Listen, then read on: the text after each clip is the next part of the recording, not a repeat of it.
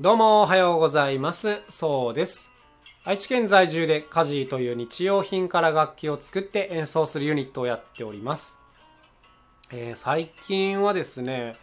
まあ、正直仕事がすごく多くて、もう本当にありがたいなという感じです。まあ、10月、11月はですね、毎年カジーにとって一番の繁忙期になるんですけども、まあ今年はね、年の前半はもちろんコロナで仕事がほとんど全てと言ってもいいぐらいぶっ飛んだんですが、ありがたいことにこの秋からは仕事が復活しまして、まあ、特に今年の11月はですね、結構もう目の回るような忙しさというか、もうとにかくあのコンサート現場がたくさんあって、あとはこういろんなこの先の仕込みとかもあって、もう毎日バタバタと結構せわしなく過ごしてるという、まあ、こんな感じでございます。もう本当にいつもありがとうございます。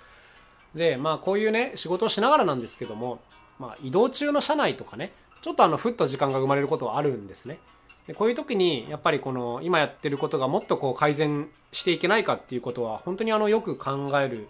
ことではあるんですけども、まあ、そんな中で先日ちょっと思いついたことがありましてでこれ何かっていうとですね普段この保育園で演奏することが多いんですね。もう朝早く起きて8時には現場入りして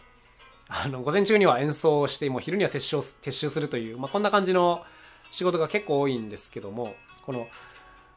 保育園公園、まあ、幼稚園公園でちょっとあの取りこぼしてるなーっていうのにあの先日気づいたんですよ。で何かっていうとこの保育園公園の特徴としては、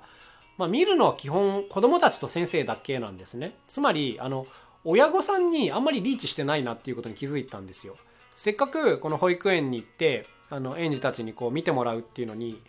その親御さんにはですねこう先生の口から子供たちの口からしか僕たちの存在が伝えられないっていう、はい、ここがですねちょっともったいないなっていうことを思ったんです。うんっていうのはね僕たちのその写真とか音を聞くこともなければ、ね、どんな演奏が行われてたかっていうことも実際分かんないわけじゃないですか。はい、だから何ていうんですか子供たちが楽しかったよって言っても、まあ、そこで終わりだなと思ったんですね。そうでじゃあどうするかって言ったらあのあそうだポスター作ればいいんだって気づいたんです、うん、これはどういうことかっていうとポスターのテンプレを僕たちが作ると。で何月何日の部分だけ白くしといて白くっていうか開けといて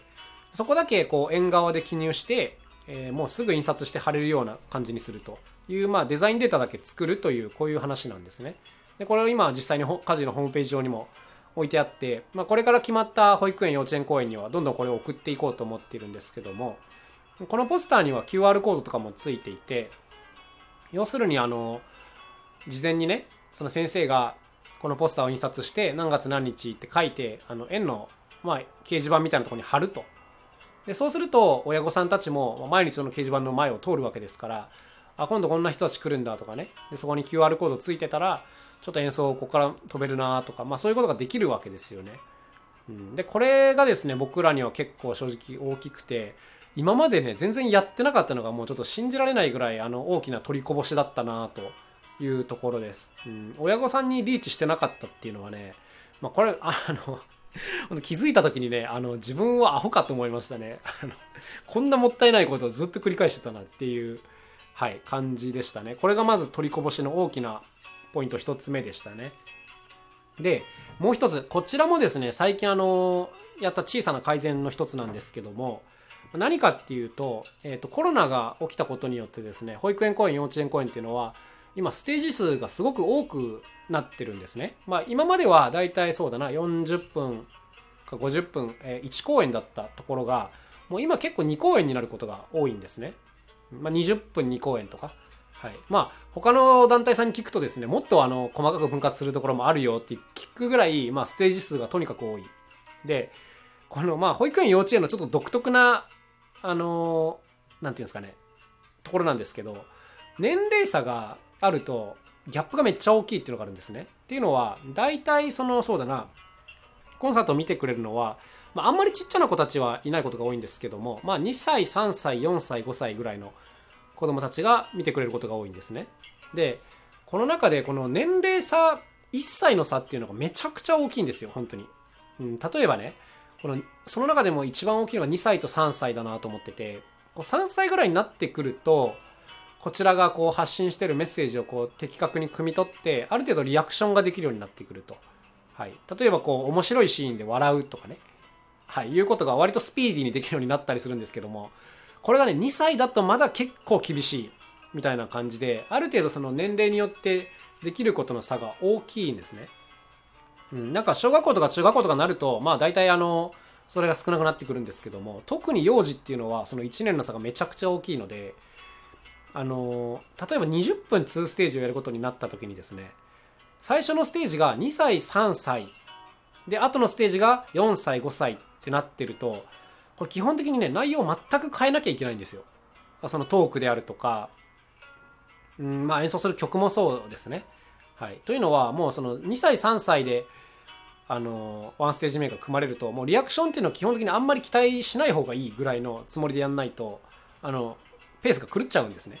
はい、っていう感じで、あの、まあ、これに気づくまでにちょっと時間がかかってしまったんですけども、まあ、この答えは簡単で、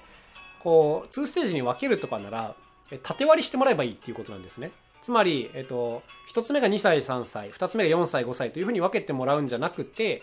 もう異年齢の子供たちを混ぜて、もう2つに分けてくださいという、まあ、こんな分け方ですね。でこうすると、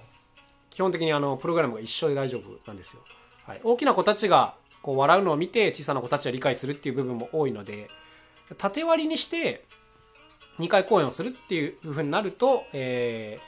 ー、いろんな齟齬が少なくなるなという、まあ、こんなことにようやく気づきまして あの今はですねその保育園公演とかで2回に分ける時は縦割りにしてくださいというこんなことをやってたりしますね。はい、もう小さな改善ですけども、まあ、これもあのある意味ね取りこぼしてたポイントだなと思いました最初にだってこうやって伝えとけばいい話だったのを、まあ、気づかずにね伝えてなかったからずっとうわー2歳3歳難しいなみたいなことを思ってたりしたというそんな話ですね。本当にあの小さなことなんですけども。こういったこともま改善してたりしてます。はい。でねまあここまでやってでふと気づいたんです。あの保育園幼稚園公園といえば僕らのその東海地方では風船太郎さんという方がもう劇的に面白いんですね。前こちらでもちょっと話したことあるかな。あの風船を使ったパフォーマンスで、まあ、大変に忙しく活動されてる方なんですね。スケジュール公開されてて見るとですね もうびっしり埋まってるみたいなしかもほとんど幼稚園保育園公園みたいな感じの方がいらっしゃって改めてその風船太郎さんの資料を見直してみるとやっぱあるんですよこれがそのクラスを分ける時は縦割りにしてくださいとかそのポスターデータとかがもうすでにあってもうやっぱさすがだなと思いました、この辺りは。なんかね、前からあったはずなんで僕が単純に気づいてなかっただけなんですけども、やっぱちゃんとこういう取りこぼさないというかね、うん、細かいところまでちゃんと準備してるなーっていうのがもうさすがだなとも改めてあのおみそれしたというそんな感じでしたね。保育園幼稚園公園やる方はですねもう本当に風船太郎さんのホームページっていうのはもう隅から隅まで熟読した方がいいなぐらいにちょっと思ってるんですけども。はいあの。いやーさすがですね。ちゃんと一個一個狙いがあるなというそんな感じでございました。はい、というわけで、まあ、今日はねこの取りこぼしについてちょっとお話をしてみたんですけどもこういうことってやっぱね多いなと思ってるんですよね。普段その当たり前にやってる仕事の内容が、まあ、ちょっと工夫すればあのもっと多くの人に届くようになるとかもっと効率よくね行えるようになるとかねもっとコストが下げられるとかこういうことってねやっぱいろんなところにあると思うんでなんか新しいことをどんどんやっていくのももちろん大事なんだが、まあ、その裏でね小さな改善っていうのはやっぱ当然やっていかなきゃいけないじゃないですか。でこういう取りこぼしがないか大丈夫かっていうのはもう本当に毎日ね気をつけていかなきゃいけないなと思いました。なんかこういう変な話ですけどね取りこぼしコンサルタントみたいな人がいたらちょっとお金払ってでも聞いてみたいなと思いました。あの細かいことの改善がねあの積み重なりは大きくなりますからはい。という感じでねなんでもっと早く気づかなかったんだっていう感じなんですけどもうん。まあちゃんと風船太郎さんのページを見てりゃよかったですね本当にちょっと後悔してる はい、あの、そんな感じでございました。あの、普段のね、ファミリーコンサートとかでもきっとね、もっといろんな改善ポイントがあると思うんで、まあ、こういうのもね、またちょっと改めて考えていこうかなというふうに思っております。ということで、今日のお話はこの辺で終わりにしたいなと思います。また楽しい一日を過ごしてください。さようなら、カジーノ。そうでした。